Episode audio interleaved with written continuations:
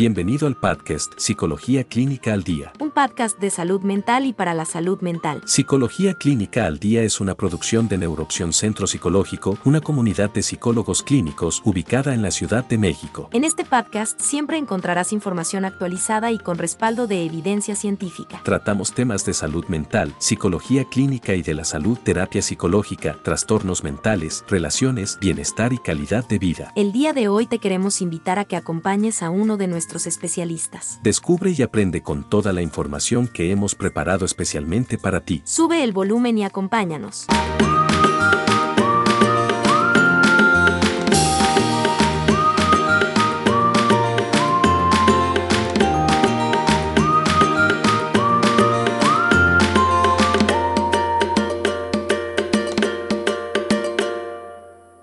Hola amigos, bienvenidos a un episodio más de Psicología Clínica al Día. En esta ocasión hemos decidido hablar nuevamente del tema bullying o acoso escolar. Esto es por las constantes noticias, los videos, las publicaciones que evidencian este problema, que en nuestro país ha alcanzado dimensiones que parecerían inimaginables. De hecho, recientemente en las redes sociales y diferentes noticieros de nuestro país, se informó o circuló una noticia acerca de un problema de bullying en una preparatoria ubicada al poniente de la Ciudad de México. Según la información compartida en los diferentes medios, un joven de esta preparatoria, harto del sometimiento, del acoso y demás conductas infames y destructivas de su integridad, decidió poner fin a esta situación enfrentando la agresión, para lo cual utilizó un arma, al parecer una navaja o algo similar. Hace algunos días, las autoridades de dicho centro educativo informaron que de acuerdo con su reglamento, ambos alumnos serían dados de baja, ya que por un lado el acoso escolar está sancionado y por otro lado el uso de armas también. Situación que, como hemos dicho, derivó en la baja definitiva de ambos alumnos. Nosotros nos preguntamos al respecto de esta noticia. ¿Ningún maestro estaba enterado de esta situación? ¿Ninguna autoridad se dio cuenta de esto? ¿Un alumno tiene que llegar hasta este punto para solucionar este tipo de problemas? Ahora, yo me pregunto, ¿no existe o no existirá la posibilidad de colocar una cajita de cartón en algún lugar de las escuelas en donde algún alumno de forma anónima puede denunciar todo este tipo de conductas? ¿O no es posible colocar cámaras de video o algo similar? Digo, esto se me ocurre, pero como se me ocurren mil cosas. Pero aclaro, no estoy diciendo que esto sea la solución al problema, o que no exista algo similar en las escuelas. De hecho, según una noticia publicada en el observatorio.tech.mx, titulada ¿Por qué la hipervigilancia no es una solución para las escuelas? Ellos afirman que desde mochilas transparentes obligatorias hasta policías en instituciones educativas son la norma en muchas escuelas hoy en día. Comentan que el talón de Aquiles de la mochila transparente y cualquier otra medida restrictiva, como los detectores en las entradas o la vigilancia cibernética, es que estas medidas, dicen, se enfocan en controlar en vez de solucionar. Para ellos, el problema real no son los objetos con los que los alumnos entran a la escuela, ni las redes sociales a las que están suscritos, sino la falta de una estrategia educativa que entrene las conductas necesarias para que los alumnos no presenten la compulsión de agredir o el miedo a ser agredidos, que sepan manejar el estrés ante una situación adversa, que tengan las herramientas para resolver conflictos sin sentir la necesidad de atacar. Estas medidas, comentan, pueden hacer mucho más por la seguridad en una escuela que cualquier instancia de control y vigilancia sobre los estudiantes.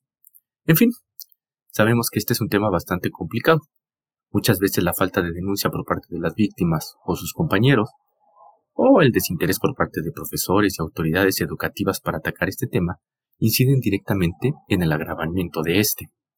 Tan es así que vamos a ver algunos datos o estadísticas acerca del bullying o acoso escolar en nuestro país. Lo primero es comentarles que diversos estudios, realizados entre los años 2009 a 2018, han demostrado que las consecuencias del bullying están relacionadas directamente con problemas de salud mental. De hecho, los resultados de dichos estudios sugieren que las consecuencias del bullying en la salud mental se relacionan con el desarrollo de diversos trastornos psicológicos que van desde la depresión hasta el suicidio. También a nivel mundial, en nuestro país, México, ocupa los primeros lugares en acoso escolar o bullying entre los 34 países miembros de la Organización para la Cooperación y el Desarrollo Económico, OCDE. Los primeros lugares violencia verbal, física, psicológica y social entre los alumnos de educación básica. Otro estudio realizado en el año 2018 encontró que la frecuencia con la que se presenta el bullying o acoso escolar en nuestro país es del 77% en los estudiantes de primaria y secundaria, También de acuerdo con estimaciones de la Comisión Nacional de Derechos Humanos, CNDH, el acoso escolar en el país afecta a 40% de la población escolar de primaria y secundaria en instituciones públicas y privadas. Es decir, esto no es exclusivo, tal como hemos visto, de instituciones públicas. Las instituciones privadas también tienen este tipo de problemática. Todo esto, según la Comisión Nacional de Derechos Humanos, representa alrededor de 7.500.000 menores de edad que han sufrido hostigamiento, intimidaciones, discriminación, robo de pertenencias, rumores infundados, bromas insultantes o golpes en su entorno escolar. Según la Comisión Nacional para la Prevención de la Discriminación, CONAPRED, desde hace seis años en el país se percibe un fenómeno que avanza rápidamente en las aulas. Esto publicado en su portal web nos dice que el bullying afecta a 7 de cada 10 niños en México, de acuerdo, según ellos, con un estudio sobre violencia elaborado por la Organización de las Naciones Unidas, ONU, en 2007. Además, nos indica también en su portal web que el 90% de la población escolar ha sufrido humillaciones e insultos. 24% de los estudiantes de primaria y secundaria han sido objeto de burlas, según se desprenden del Informe Nacional sobre Violencia de Género en la Educación Básica en México. Para la directora general de la Fundación en México, AC, Trixia Valle Herrera, debido a la incidencia del bullying en las escuelas, el bienestar integral de los alumnos se ve comprometido. En algunos casos, esto ha derivado en una corrupción temprana del individuo, afirma Trixia Valle Herrera. Para ella, este crecimiento se debe principalmente a tres factores. Factores ambientales, factores educativos y otros factores. Para ella los factores ambientales son aquellos que influyen en la persona, y entre ellos se encuentran tres elementos principales. El miedo generalizado, la erotización a edad temprana y la estimulación a la violencia, así como la insensibilidad al dolor ajeno. Respecto a la erotización a edad temprana, no explica si se refiere a las teorías psicoanalíticas del desarrollo sexual, del desarrollo psicosexual en la infancia, no lo sabemos, pero bueno, ella dice que son tres elementos principales, que son el miedo generalizado, la erotización a edad temprana y la estimulación a la violencia, así como la insensibilidad al dolor ajeno. En segundo plano dice, están los factores educativos, estos factores son todas las condiciones fijadas en el Código de las Autoridades Educativas, quienes regulan los ambientes escolares. Durante décadas, agrega Trixia Valle se vio a la disciplina y el respeto a los docentes como parte integral de la dinámica de padres y alumnos en la impartición educativa. Sin embargo, desde hace algunos años, comenta que las autoridades han dejado a un lado la disciplina y el respeto. Por último, los padres de familia posmodernos, aquellos que en la búsqueda de la abolición de las injusticias en contra de la niñez y los abusos sufridos por parte de los adultos en generaciones pasadas, algunos han, dice, radicalizado la formación de sus hijos llevándola al extremo de la sobreprotección. Para nadie es noticia que velar por los hijos y su sano desarrollo no solo es un capricho, sino parte del artículo cuarto constitucional, que dice que uno de los derechos de los mexicanos es crecer en un ambiente que favorezca su sano desarrollo. Puntualiza Trixia Vallerra en esta noticia. Ahora bien, vamos a pasar, vamos a ver ahora qué es el bullying o acoso escolar. El bullying es un término con el que se describe a una conducta agresiva o a la conducta agresiva, intimidatoria y premeditada entre niños o adolescentes, y esta conducta se desarrolla en el ámbito escolar. Esta conducta es con la intención de causar daño. Es una conducta constante, es reiterada, es sistemática en el tiempo, de tal suerte que para considerar una conducta como bullying hay que atender tres aspectos. El primero se dice que es el desbalance de poder.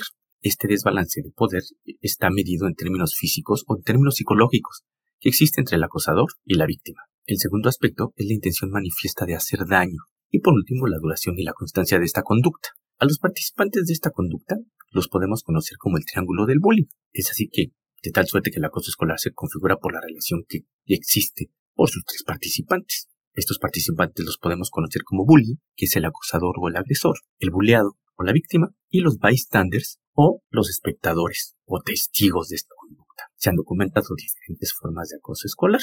Por ejemplo, el bullying físico, que se caracteriza por la violencia en forma de golpes, empujones, patadas, formas de encierro o daño a pertenencia, robo a pertenencias. El bullying verbal, que se caracteriza por acciones que no son corporales, pero estas conductas son, por ejemplo, poner apodos, insultar, amenazar, discriminar, realizar acciones de exclusión, bromas insultantes, repetidas, todas estas conductas repetidas. También se ha documentado que existe el bullying gesticular. Este bullying consiste en miradas, señales obscenas, gestos desaprobatorios y muchas más. Por supuesto, el ciberbullying, que se caracteriza por las agresiones y humillaciones reiteradas por medio de las redes sociales e Internet, que es la forma más habitual de bullying y en los últimos años se ha mezclado con diversas formas de abuso sexual. Ahora veamos las consecuencias del bullying. Diferentes estudios han documentado las consecuencias físicas psicológicas del bullying o acoso escolar. Por supuesto, han señalado a las víctimas, también conocidos como bulleados, como aquellas personas o aquellos integrantes de esta conducta que sufren las consecuencias más severas. Por supuesto, las consecuencias del bullying son diferentes para cada participante en función de su rol en la conducta, pero en general podemos mencionar las siguientes consecuencias.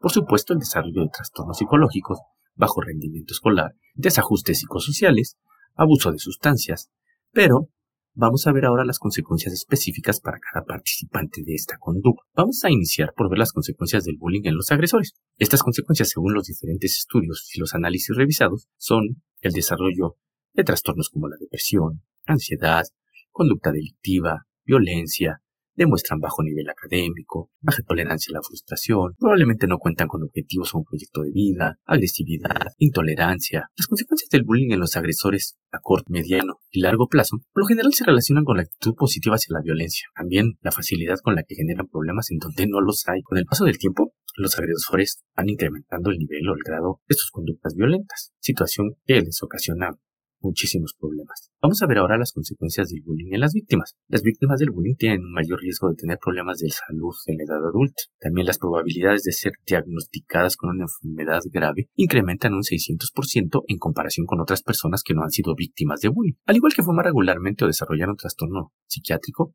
en comparación con las personas que no participan en el bullying. ¿sí? Diferentes estudios han demostrado que con frecuencia las víctimas del bullying pueden cambiar de rol y convertirse en acosadores. Pero bueno, vamos a ver las consecuencias para las víctimas del bullying o bulleados. Estas consecuencias son inseguridad, baja autoestima, desarrollo de trastornos depresivos, ansiedad, dificultad para relacionarse, desarrollo de trastornos psicóticos, bajo rendimiento académico, abuso de sustancias, trastornos del sueño, mala comunicación, aislamiento, tensión, estrés, autolesiones, alteración del estado de ánimo, pensamientos suicidas y algunos más. Además, existen múltiples estudios que han demostrado, como consecuencias del bullying en las víctimas, el desarrollo de trastornos de ansiedad, trastornos depresivos y, por supuesto, como hemos visto en algunos casos, ideas suicidas. Por otro lado, las víctimas desarrollan la conducta explicada por Martin Seligman, a la que llamó indefensión aprendida. Este es uno de los principales problemas del bullying con las personas que son bulleadas, el desarrollo de la conducta conocida como indefensión aprendida. En sus experimentos, Martin Seligman encerraba un animal en una jaula y lo sometió lo sometía a descargas eléctricas. Con el paso del tiempo, cambió esta dinámica y dejaba la puerta abierta de la jaula para que el animal pudiera escapar. El resultado final fue que el animal no hacía el menor intento de escapar, a pesar de tener la oportunidad de hacerlo y a pesar de que sufría de descargas eléctricas. De esta misma forma, las víctimas del bullying aprenden a sentirse indefensos y llegan a considerar que merecen ser maltratados. Pero bueno, Vamos a ver ahora las consecuencias del bullying en los espectadores o en los bystanders. La primera de ellas es acostumbrarse a la violencia, el individualismo, legitimar abusos, de tal suerte que las consecuencias del bullying en los espectadores o bystanders probablemente podamos pensar que son menores, pero no por eso carecen de importancia o dejan de ser negativas. Aproximadamente el 70% de estudiantes, como hemos visto, son bystanders o espectadores. Un estudio demostró que de dicho porcentaje, o sea, de ese 70%, el 30% de espectadores intenta ayudar a la víctima y el resto, es decir, el otro 70% no interviene o incluso puede fomentar la conducta del acosador. Acostumbrarse a la violencia y legitimar los abusos ocasiona la posibilidad de que cuando estas personas o los bystanders se convierten en víctimas de situaciones violentas, las pueden llegar a considerar como normales. De hecho, estas personas comienzan a generar nuevas ideas y nuevas creencias que le permiten de alguna forma justificar las conductas violentas, ideas que, como hemos visto, se convertirán en actitudes que las acompañarán el resto de su vida. Probablemente nos podemos preguntar, pero ¿por qué es el bullying? Vamos a ver algunas teorías psicológicas que intentan explicar esta conducta o que podemos relacionar con, esta conducta, con el acoso escolar. Albert Bandura desarrolló la teoría del aprendizaje social. Esta teoría, o él establece en esta teoría, que el aprendizaje se da mediante la observación y considera que si una conducta a imitar es reforzada, esta será copiada por las personas con mayor intención. También establece que se aprende con mayor facilidad las conductas opuestas o desafiantes a la ley, es decir, la agresión. De hecho, esta teoría afirma que la conducta violenta es un fenómeno aprendido. De hecho, Albert Bandura obtuvo gran fama por un experimento llamado el experimento del muñeco bobo sobre la agresión infantil por imitación. Él sometió a un grupo de niños a que visualizaran adultos en una habitación en donde le pegaban a este muñeco llamado Bob. Y por supuesto, este comportamiento no era comentado, no se le decía nada a los niños. Ellos nada más veían como los adultos le pegaban al muñeco llamado Bob. Por otro lado, otro grupo de niños, en cambio, veían adultos sentados, siempre en absoluto silencio, junto a Bob. Estos adultos Evidentemente no le pegaban o no golpeaban al muñeco. Finalmente todos los niños fueron llevados a una habitación llena de juguetes, incluyendo un muñeco llamado, de los llamados muñeco bobo. De los 10 niños que golpeaban al muñeco, ocho niños eran los que habían visto a adultos hacer esto. De esta forma, podemos argumentar que los estudiantes aprenden a ser agresivos a partir de la observación de modelos, posiblemente en la familia, en los amigos o incluso en la escuela. Tampoco debemos negar la influencia de la televisión, de los videojuegos y mucho más. Ahora bien, hay otra teoría que la conocemos como la teoría de la frustración. Vamos a verla brevemente. Esta teoría considera que cualquier conducta agresiva se da como consecuencia de una frustración previa. Desde el punto de vista de esta teoría, el bullying surge de estudiantes que cotidianamente experimentan situaciones frustrantes, los cuales, al experimentar esta emoción como negativa y carecer de una adecuada educación emocional, adicionada con una autoestima negativa, descargan su agresividad sobre los más débiles. Ahora bien, amigos, para aquellos jóvenes están inmiscuidos en este tipo de conductas, existe la posibilidad de transformar esta forma de vida, independientemente de si son bullies, bulliados o si son bystanders. En este caso, la intervención de un psicólogo clínico puede hacer la diferencia, a través de la enseñanza y la práctica de diversas herramientas psicológicas, como el entrenamiento en habilidades sociales, técnicas de resolución de problemas y manejo de estrés, por mencionar algunas, los jóvenes pueden acceder a construir una vida satisfactoria, desarrollar salud mental y sentirse satisfechos con la elaboración de un proyecto de vida. Para finalizar con este tema, vamos a hacer un breve resumen. Hemos visto en este episodio